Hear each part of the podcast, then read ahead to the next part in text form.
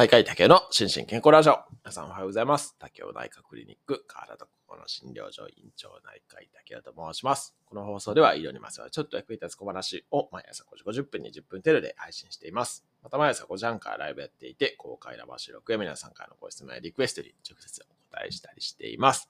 アフタートークも人気です。ぜひご参加ください。ということで、えー毎週金曜日は今週1週間の放送の振り返りと怒涛のコメント返しをさせていただいております。えっ、と、今日振り返るのは第835回ですね。興味津々医療ニュース、アプリで治療、再生医療薬、最近からお薬っていうのから、えっ、と、第840回ですね。えー、声の指標までの振り返り、コメント返しをやっていきたいと思います。はい。ということで、まずは第835回ですね。興味津々医療ニュース、アプリで治療、再生医療薬、最近からお薬っていう放送にコメントを、えーゆかりんりんさん、もみじさん、えー、みわこさん、まるともさん、キャスパーさんからいただいております。ありがとうございます。はい。まずは、みわこさん。えー家庭の医学、懐かしいです。子供の頃、家にありました。えー辞典のように結構読んでいた記憶があります。アプリだとどんな感じなのか気になりますが、一般人の感覚としては、あ今は簡単にネットで、えーネットなどで調べられる一方で、えー簡単にご情報や不安を煽ったビジネスに出会ってしまうので、きちんと医師が監修した内容がアプリで見られるのは良いかもと思いましたっていうようなコメントをいただいております。はい、ありがとうございます。そうですね。いや、あの、はい。てか、家庭の医学ってね、何種類もあるのを初めて知りましたね、今回で。はい。で、その中の一つがアプリになってるみたいなんですけれども、これね、ちょっと私ね、ダウンロードしてやってみたんですけども、うーんとね、結論ね、あの、医療者、医師監修にはなってるんですけどね、内容がね、ちょっと古いですね。はい。で、あの、まあ、いつもこの放送を聞いていただいている方はね、ご存知かもしれないですけれども、医学の進歩ってね、もうすごい勢いで進歩していくんで、もう数年前の話とかね、かなり、なんていうか、あの、大昔までは言わないですけども、あの、古い内容になってしまうんですよね。だから、まあ本当にね、日々アップデートしていかないといけなくって、ちょっとね、内容が古いのがね、多いなっていうのと、あと項目がね、ちょっと網羅されてないところがね、若干気になりましたかね。はい。っていう感じで、もしよろしければ、ちょっと見ていただけたらなというふうに思います。はい。えーと、続きましてが、丸友さん。えー皮膚の常在菌でインスリンを作るという記事は、ちゃんと血糖値の変動に合わせられるというところに驚きました。えー家庭の医学はかつて実家にもありました。当然中身はブラッシュアップされているのかと思いきやっていうことで、そうですね。はい。本当におっしゃる通りです。し、あとは、そのインスリンね、本当にこれ結構夢があるなというふうに思うんで、まあ実用化はね、もう本当にもうだいぶ先になると思うんですけども、仮にうまいこと言ったとしてもですね。はい。ただ、いやなんかこういう技術って、ね、うまいこと生きてくるヒラメが当たる日が来るといいなというふうに思いましたね。はい。はい。ありがとうございます。はい。続きましてが、キャスパーさん。えー毎週たくさんの医療ニュースがありますが、たまたま見つけたニュースで知っているドクターの名前があると嬉しくなります。医療ニュースまだまだ集めますのでよろしくお願いします。ということで、はい。いつもありがとうございます。はい。ぜひ今後もよろしくお願いします。はい。それではですね、続きましてが、えー第836回ですね、1週間の放送の振り返りと怒涛のコメント返しですけども、えっ、と、こちらのコメントが、うんと、ゆかりんりんさん、もみじさん、えー、たださん、えっ、と、ノエルさん、まるともさん、キャスパーさんからいただいております、ありがとうございます。はい。えっ、と、まずは、ゆかりんりんさん、おはようございます。だわん、えー今週もたくさんのコメント返しお疲れ様でした。えー今週も秀逸なコメントをされていらっしゃる方が多い中、くったらないコメントばかりのゆかりんに、いや、そんなことないと思いますけどね、まともで秀逸ですっきりした、すっきりまとまったコメントを目指します。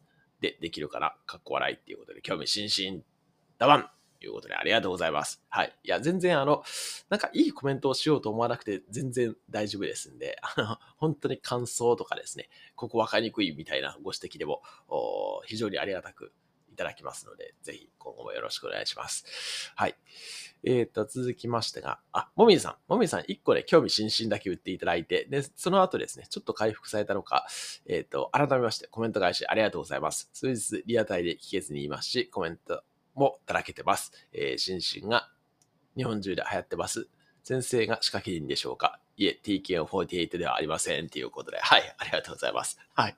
あの、心身ね、本当にいろんなところにあるみたいですね。あの、ちょっと心身巡りの旅とかやってもいいかもしれないですね。バッチコイを真似して。はい、ありがとうございます。はい。えっ、ー、と、続きましてが、タダさん。いや、ただ、アット、えー、社会福祉かけるダウン症パパさんですね。はい。コメント返しありがとうございました。アンド、お疲れ様でした。えー、疾患を持つ人がかわいそうか否か。これは個人の普通や一般的の価値観によるものが大きいと思います。えー、ここら辺について竹尾先生のお話が伺えたら嬉しいです。えー、ちなみに、心身は、あ、心身ってこのラーメン心身の心身ですね。は通勤経路に店舗あるので、えー、過去数度行ったことあります。えー、ぜひぜひ店舗の味も楽しみに来てくださいっていうことで、はい、ありがとうございます。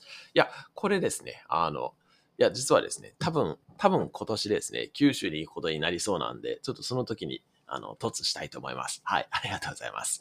し、あの、あれですね、この疾患を持つ人がかわいそうか否かっていう放送をですね、タラさんされてたので、あの、ぜひそちらも皆さん聞いていただけたらなというふうに思います。あの、私もね、かなり、あの、同じような感覚持ってますね。はい、ありがとうございました。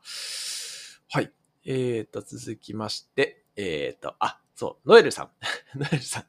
先生、私のコメント読み、えー、ま、ごたではなく、な、えっと、はい、まごったではなく、まごたです。間違ったってことっていうことで、はい、間違えました。はい、大変失礼しました。はい、ありがとうございます。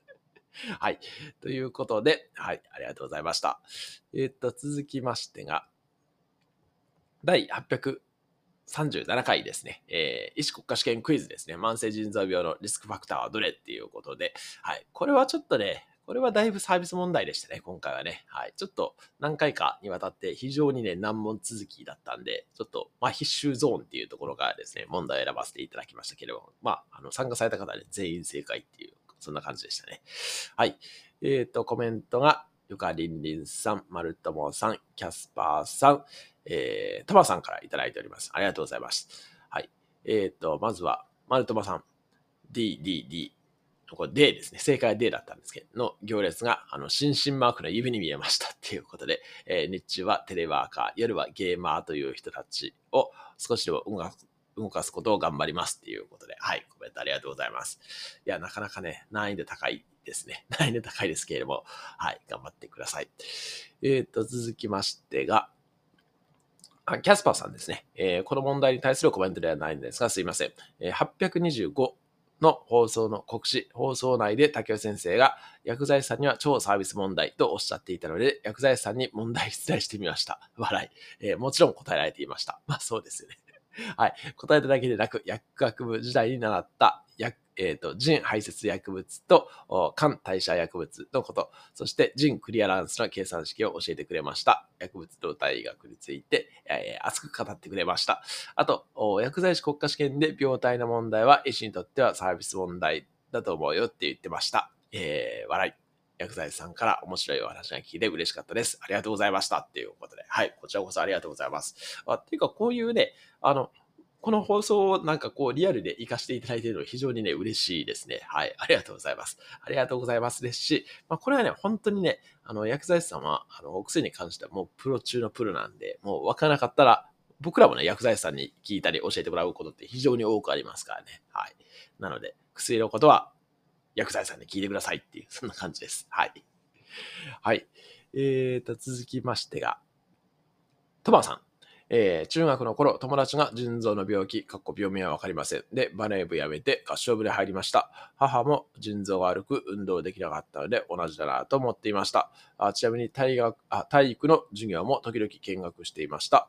あ昔は安静にしないといけなかったんでしょうね。えー、運動習慣は腎臓病の発症を抑制する方向に働くに興味津々ということで、はい。コメントありがとうございます。いや、そうなんですよね。だから、まあこれ、ちょっとさっきの話じゃないですけれども、医学の常識ってね、本当に変わっていくんで、はい。まあ、昔の常識は今の非常識。昔の非常識は今の常識みたいなことになることがすごいありますからね。はい。だから、ちょっと日々ね、アップデートしていかないと、なんかすごいね、えー、遅れたことをね、啓発してしまうこともあるんで、ちょっと私自身もね、日々勉強しております。はい。ありがとうございます。はい。えー、っと、続きましてが、あ、第838回ですね。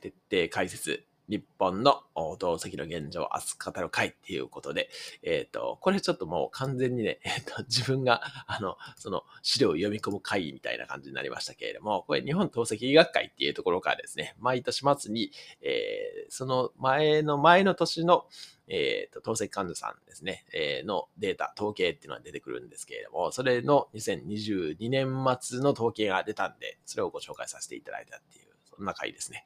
はい。えっ、ー、と、これちょっとだいぶマニアックだったかと思います。はい。コメントが、ゆかりんりんさん、もみじさん、えー、まるともさんからいただいております。ありがとうございます。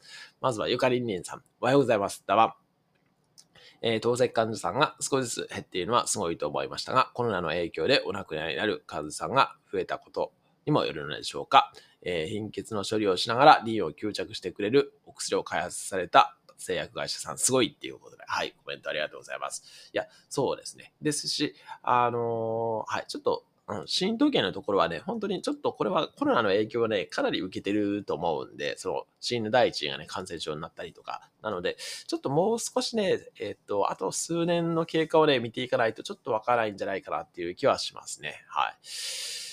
です。ただ、まあ、あの、トレンドとしてはね、やっぱり、こう、いわゆるずっと右肩上がりに透析患者増えていたのが、まあ、あ減っていくっていうトレンドになるのはね、これは間違いないんで、はい。だから、まあ、これからのちょっと透析医療どうなっていくかっていうのは思いますよね。はい。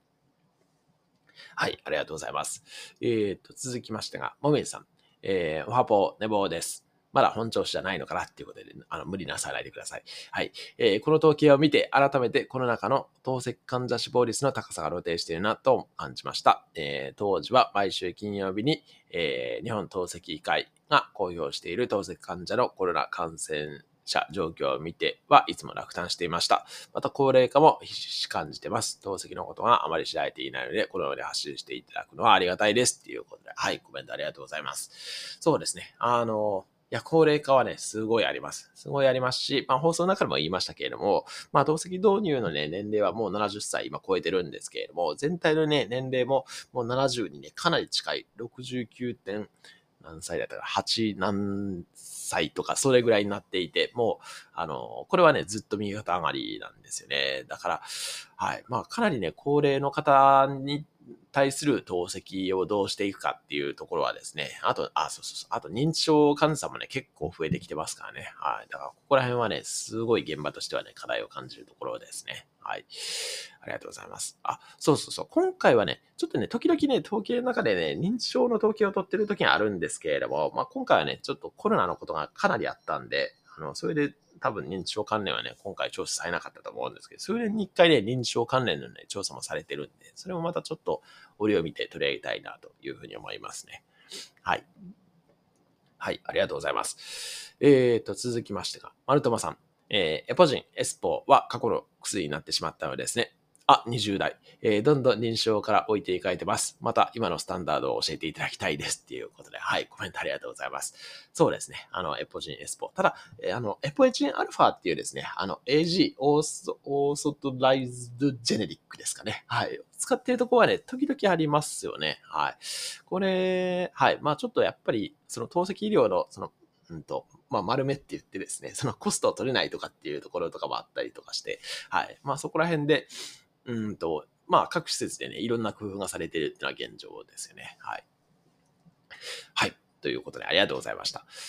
えー、続きましてが、えー、っと、839回ですね。えー、摂食障害、かっこ拒食症の裁判事例に思う3つのことっていうことで、はい。あの、先週末にですね、えー、摂食障害、拒食症ですね。まあ、神経性痩せ症の最高裁の判断が1個ありまして、まあ、それに関連してちょっとお話をさせていただいたっていう、そんな感じですね。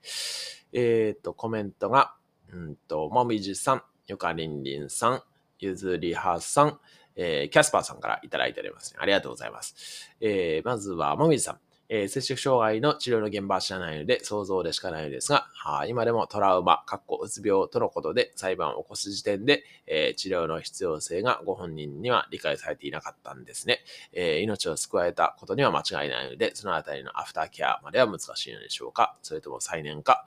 かっこ全貌見えずっていうことで、えー、精神科病棟の拘束は目の前で見たことはありますが、あと、えー、ご家族もどんなにか心を痛められたことでしょう。摂食障害の患者は多いので、治療してくれる病院が少なくなるのは困りますっていうことで、はい、コメントありがとうございます。そうですね。だからまあ、ちょっと今回のね、方がどういう感じの、うんと、現状なのかとかですね。まあ、治療の詳細もちょっとあれなんですけど、わからない部分あるんですけども、まあ、でも摂食障害はね、まあ、放送の中でも言いましたけれども、本当にね、亡くなってしまうこともある病気なので、まあ、私自身もね、かなり、あの、まあ、不幸な転機になった方とかもいらっしゃったりするので、経験していたりします。なので、まあちょっとその辺はね、えー、まあちょっと、なんていうか、まあ危険性をね、ことさらに煽るわけではないんですけれども、知っておいていただきたい事実としてあるかなというふうには思いますね。はい。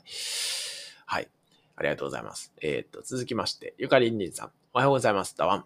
えー、摂食障害の患者さんへの治療って本当に難しいですよね。私も太るのが怖いと思っていた時期があったので、患者さんの気持ちがわからなくな、わからなく、わからなくもないですが、周囲の協力がないと治すのは困難すぎる。えー、摂食障害を使わない病院も多いのですね。接種障害の件に興味津々だわんっていうことで。はい、ありがとうございます。いや、本当にね、接種障害を扱わない、扱えないっていうようなクリニック、まあ、クリニックだとね、ほとんどそう書いてあるんじゃないですかね。はい。ただまあ、病院でもね、やっぱり接触障害見見ません、見れませんっていうところが、結構多いんですね。で、まあ、これ実際ですね、私以前いた病院でも、やっぱりね、これコメディカルに対するね、教育も非常に重要なんですね。というのは、この結構ね、あの、操作性っていうんですけれども、その、接触障害に特有のこう行動とかですね、そういうのが出てきたりするんで、その治療のあの、葛藤がね、強くなってくると。なので、そこら辺にね、もうこう、周りがね、えー、逆に操作されてしまうと治療自体がね、うまくいかないっていうこととかもあったりするんで、はい。まあ、このお特にまあ看護師さんですけどね、看護師さんを中心に、えー、結構しっかり教育した上で入院させないと逆にね、入院が逆効果になってしまったりすることもあったりするんで、うん、いや、本当にね、難しいんです。摂食障害で。特に入院治療に関しては。はい。はい。なんですけれども、やっぱりね、結構マンパワーもいりますし、あの、大変な病気です。はい。はい。ありがとうございます。えっ、ー、と、続きましてが、えー、キャスパーさん、えー、このニュースを知った時にとてもとても複雑で悲しい気持ちになりました。殺された方がマシだったなんてことが書いてありましたが、これは親御さんはどう思ったんですかね、えー、当時の77日間の治療方法は詳しく書いていないのでわかりませんが、周りはただただ命を守るのに一生懸命だったと思うので、えそれを本人に理解してもらえないのは辛いですね。えー、かっこそもそも人間不信だったのかなと考えてしまいますが、え、周りやあ、違う。えっ、ー、と、親や周りから見放されている子がたくさんいる中で、病気と向き合ってくれるドクターや親御さんがいるって、実はすごいことだと個人的に思います。このニュースで、えー、摂食障害を扱うのをやめる病院がないことを祈ります。そして、皇族なんて書いてあるけど、治療方法は拘束することではないですからね、と思ってます。えー、変なイメージを持ってもらいたくないですっていうことで、はい、コメントありがとうございます。いや、そうなんですね。これね、ちょっとね、まあ、あの、放送の中でも言いましたけども、やっぱりね、報道のあり方みたいなのはね、すごい日々感じるところありますよね。特にね、裁判事例ってね、すごいセンセーショナルな見出しとともにね、えー、出すことが多いんで、でも大体ね、それってね、一審なんですね。あの地裁の裁判の判決とかですね、まあそれに至る過程みたいなところはね、結構大々的に報じたりするんですけれども、その後の控訴されたりとか、上告された後のね、高裁、最高裁の判決とか判断ってね、ほとんど報じられないんですよね。だからここら辺はね、なんか、うん、まあちょっと まあ、マスコミにはね、物申したい部分ありますけどね。はい。はい、ありがとうございました。えー、っと、続きましてが、あ最後ですね。えー、っと、840回ですね。えー、声の指標、医療の取説から考える医療の形っていうことで、はい。これはですね、えー、っと、SNS 医療の形のオンラインの36回分ですね、が記事、あ、記事じゃない、あの、書籍になったあっていうことで、で、一時期ね、その紙の書籍はね、もう発売でなくなってたんですけども、それが Kindle 版で復活したんで、えー、ご紹介させていただいたっていう、そんな感じですね。はい。えー、っと、コメントが、ゆかりんりんさん、ノエルさん、えー、もみじさん、フラット先生、キャスパーさん、えー、あっちゃんさんからいただいております。ありがとうございます。まずは、ノエルさん。えー、この本は動画チケットとともに購入してました。動画もとても良かったです。っていうことで、はい。コメントありがとうございます。いや、動画、私見損ねてましたっていうのをこのコメントを見てね、あの、思い出しました。はい。今からでも見れるのかな？ちょっと確認しておきたいと思います。はい。ありがとうございます。はい。えっ、ー、と、続きましてが、あ、フラット先生、えー、フラットアットママさんドクター、えー、早速ダウンロードしました。明日取り上げようと思います。ということで、はい、ありがとうございます。あの、早速取り上げていただきまして、ありがとうございました。えー、っと、はい。で、最後にね、ちょっと私の放送を持ち上げていただいたんですけれども、ちょっと、あの、はい。あの、結論に行くまでの道筋が、ちょっと私見えなくて、ちょっと僕の国語力、読解力の問題なんだろうと思うんですけども、すいませんでした。はい。でも、取り上げていただいてありがとうございます。はい。はい。えっ、ー、と、続きましてが、えー、あっちゃんさん、えー、Kindle でダウンロードして読んでます。えー、栗松純馬先生の項目は、自律神経とストレスというタイトルだけど、本文に自律神経、交感神経、副交感神経のワードが出てこなかったのがすごいなって思いました。あ今まで読んできた自律神経の本とは違って、これが本質をついてる本物なのかなって思いましたっていうことで、はい、コメントありがとうございます。いや、そうなんですね。あの、いや、本当にね、自律神経本ってね、本屋とか行くとものすごいあるじゃないですか。まあ、それこそ Kindle 本でもいっぱいありますけれども。で、なんかね、まあ、そりゃそうなんですけどっていう本がね、すごい多いんですよね。はい。なので、はい。ちょっとね、自律神経とか、まあ自律神経に限らずですけどね、なんかこう、バズワードを使ったマーケティングにもね、こう、騙されてほしくないな、というふうには思いますよね。はい。はい。ありがとうございます。いや、本当にね、なんか、なんだったかな？この間書店に行ったらね、なんか絵を見るだけで自律神経が整う的な書籍とかもあって、なんじゃそりゃって思いましたけどね。はい。はい。ということで、えー、今週も非常にたくさんのコメントありがとうございました。